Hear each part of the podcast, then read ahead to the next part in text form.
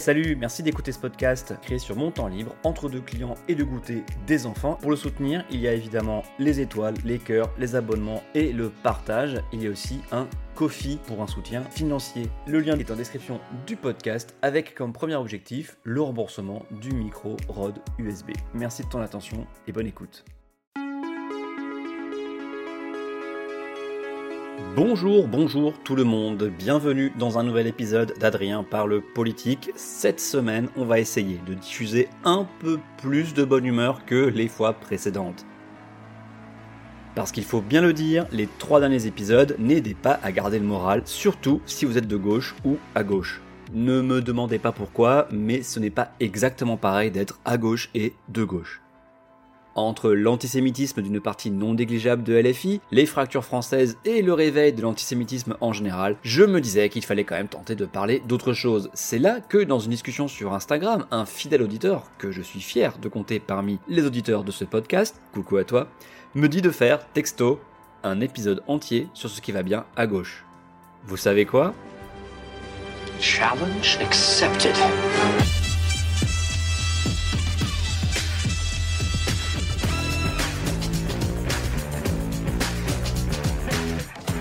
Passer la blague du Ah, ça tient à peine dans un TikTok, j'ai bien dû me mettre au travail. Je dois vous avouer que je me suis beaucoup gratté la tête pour trouver des choses qui vont bien.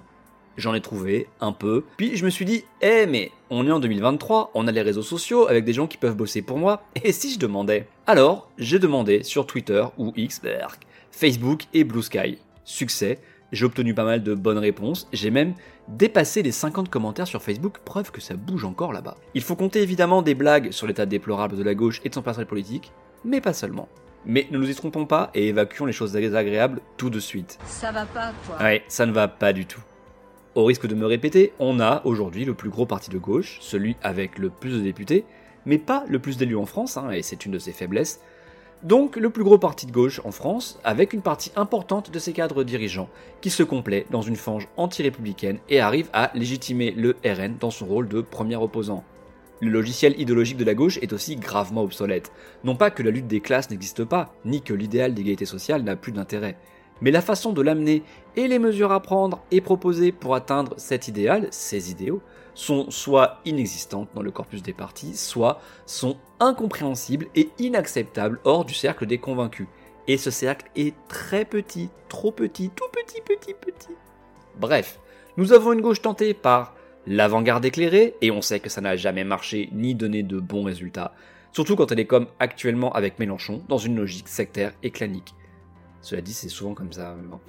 Et de l'autre côté, on a une gauche démissionnaire partie au centre droit. Je ne vais pas donner de nom, hein, je ne vais pas me fâcher, il y en a que j'aime bien, hélas. Peut-être que les électeurs de cette gauche, partis avec ces démissionnaires, reviendront-ils à gauche si cette gauche sait leur parler, les convaincre, et ça c'est pas gagné. Au milieu de tout ça, il y a la gauche et les écologistes dont le but est d'obtenir des majorités démocratiques pour être en situation de pouvoir, de responsabilité aux échelons locaux et nationaux.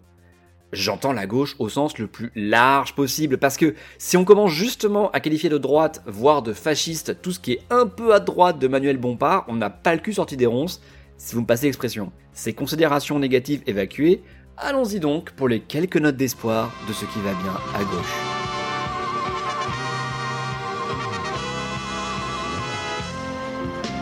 Ce qui m'est tout de suite venu à l'esprit, c'est que la gauche gouverne, souvent en coalition, la plupart des grandes villes de plus de 100 000 habitants. Paris, Strasbourg, Lyon, Marseille, Bordeaux, Nantes, avec les exceptions notables de Perpignan, Toulon, Nice. C'est quand même plus de la moitié des grandes villes qui sont à gauche, offrant une visibilité incomparable de la capacité de la gauche à gérer le quotidien. Les trois plus grandes villes françaises sont gérées par la gauche, avec des fortunes diverses évidemment Paris, Lyon, Marseille. Pour Lyon, c'est la métropole aussi, statut unique en France, qui est gérée avec un écolo à sa tête via un vote au suffrage direct de liste. Pas un arrangement entre communes comme c'est le cas pour les autres intercommunalités. Un des élus locaux les plus puissants de France est un adhérent ELV, si on m'avait dit ça un jour. Dommage qu'il soit si discret. Problème, aussi importante que soient ces villes, ça ne concerne que la gestion du quotidien Propreté, transport, urbanisme, école, ces sujets sont importants, mais il manque un récit, une doctrine commune qu'on peine à discerner, arrêtez-moi si je me trompe. C'est quoi le municipalisme de gauche des années 2020 Les pistes cyclables? Vous savez que j'adore ce sujet, mais ça ne fait pas un sujet national, ça ne suffit pas.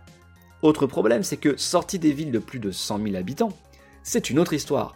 La droite et le centre sont largement majoritaires à la tête des villes entre 30 000 et 100 000 habitants. En dessous, il y a trop de sans étiquette pour en tirer un bilan sérieux. Cela dit, la part déclarée de gauche reste très minoritaire.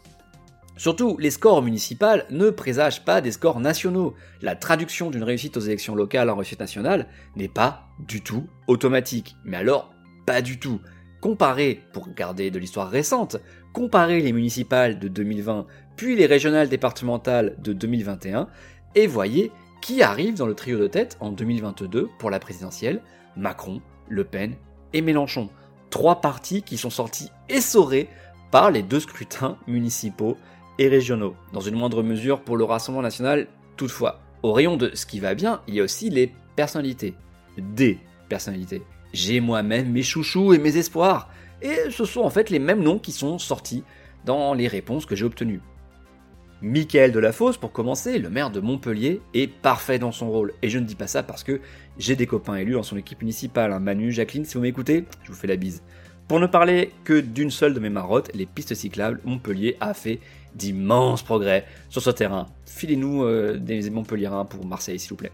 Michael Delafosse a aussi hérité d'une mairie Châteaufort. Il a succédé aux héritiers du système fraîche après une élection municipale rocambolesque, hein, déjà à cause du Covid, mais aussi parce que le deuxième tour était une triangulaire entre, tenez-vous bien, le sortant d'hiver gauche, Philippe Sorel, une liste menée par un milliardaire, Morand Altrand, des entreprises Altrad, hein, le BTP, oui, allié des dissidents écolos, avec aussi Rémi Gaillard, oui, ah, Rémi Gaillard, et enfin, la liste socialiste et ELV menée par Michael Delafosse. Montpellier, une ville comme les autres. Aujourd'hui, tout en gérant la ville, il arrive à garder un discours national cohérent qui porte, au moins parmi les militants, notamment sur une de mes autres marottes, la laïcité et la République.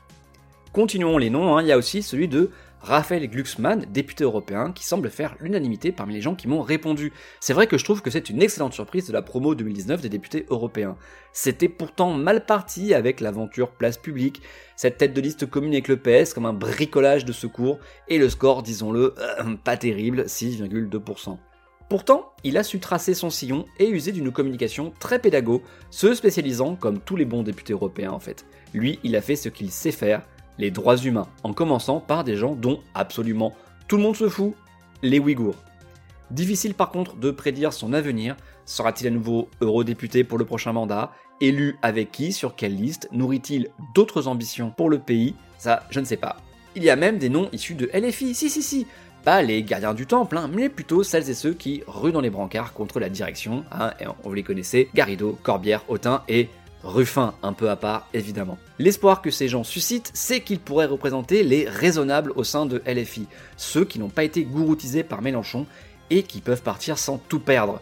Clémentine Autain dispose d'un parti ensemble, je l'ai souvent dit ici, qui lui autorise une certaine liberté d'action et un avenir en cas de départ. François Ruffin est un nom qui est revenu souvent dans les réponses et il fait effectivement partie des espoirs à gauche pour contrer la nuisance de Mélenchon et de ses fidèles.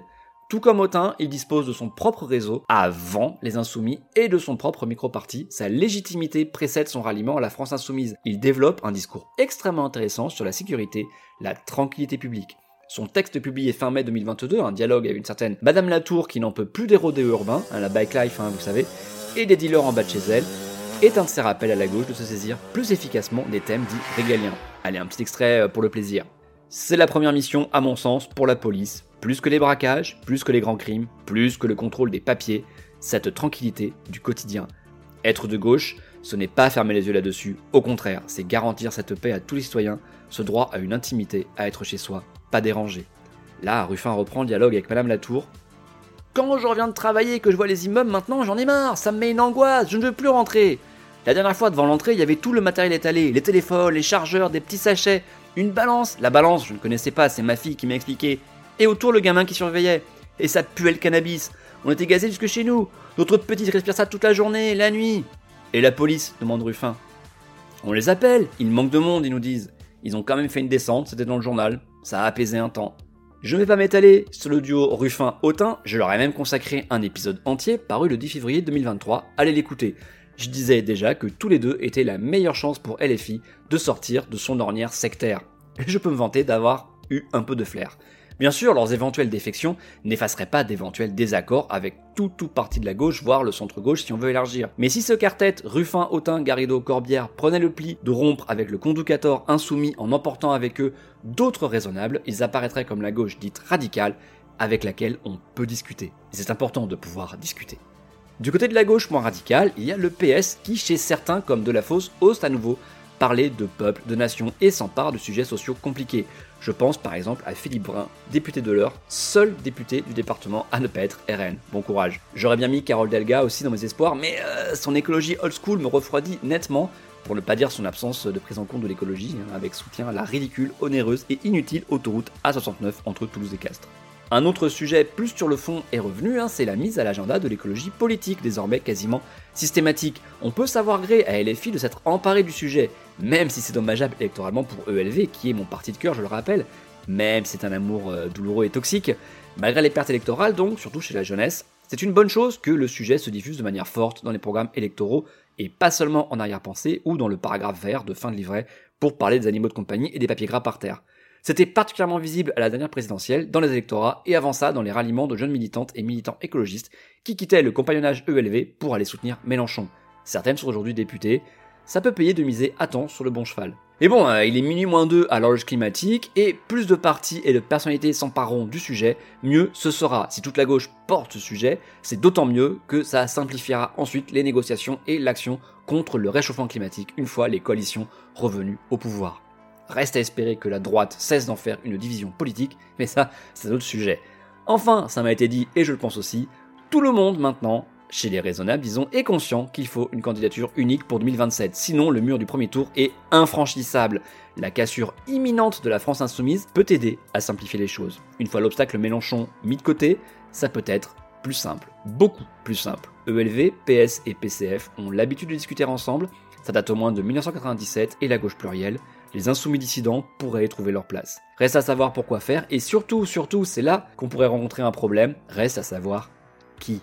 On peut tourner le problème dans tous les sens, la présidentielle, c'est une candidature unique. Pas une équipe, pas un binôme, pas un collectif. Une personne, un homme ou une femme, seul, face aux électeurs et électrices. Qui a les épaules, qui en a l'envie, qui serait le point d'équilibre capable de faire venir les suffrages de gauche sans perdre le centre ou dégoûter la droite en cas de duel avec l'extrême droite, je vous laisse y réfléchir. À la semaine prochaine. Merci pour votre écoute, merci d'être allé jusqu'au bout de l'épisode. N'hésitez pas à commenter ou à venir m'engueuler ou à exprimer vos désaccords de manière cordiale sur Twitter ou Instagram. Adsom, A-D-S-A-U-M. Mes DM sont ouverts, venez vous y glisser. Au risque de me répéter, pensez aux petites étoiles et au partage, je ne vous remercierai jamais assez. Les crédits de la musique sont en description. A très bientôt au prochain épisode.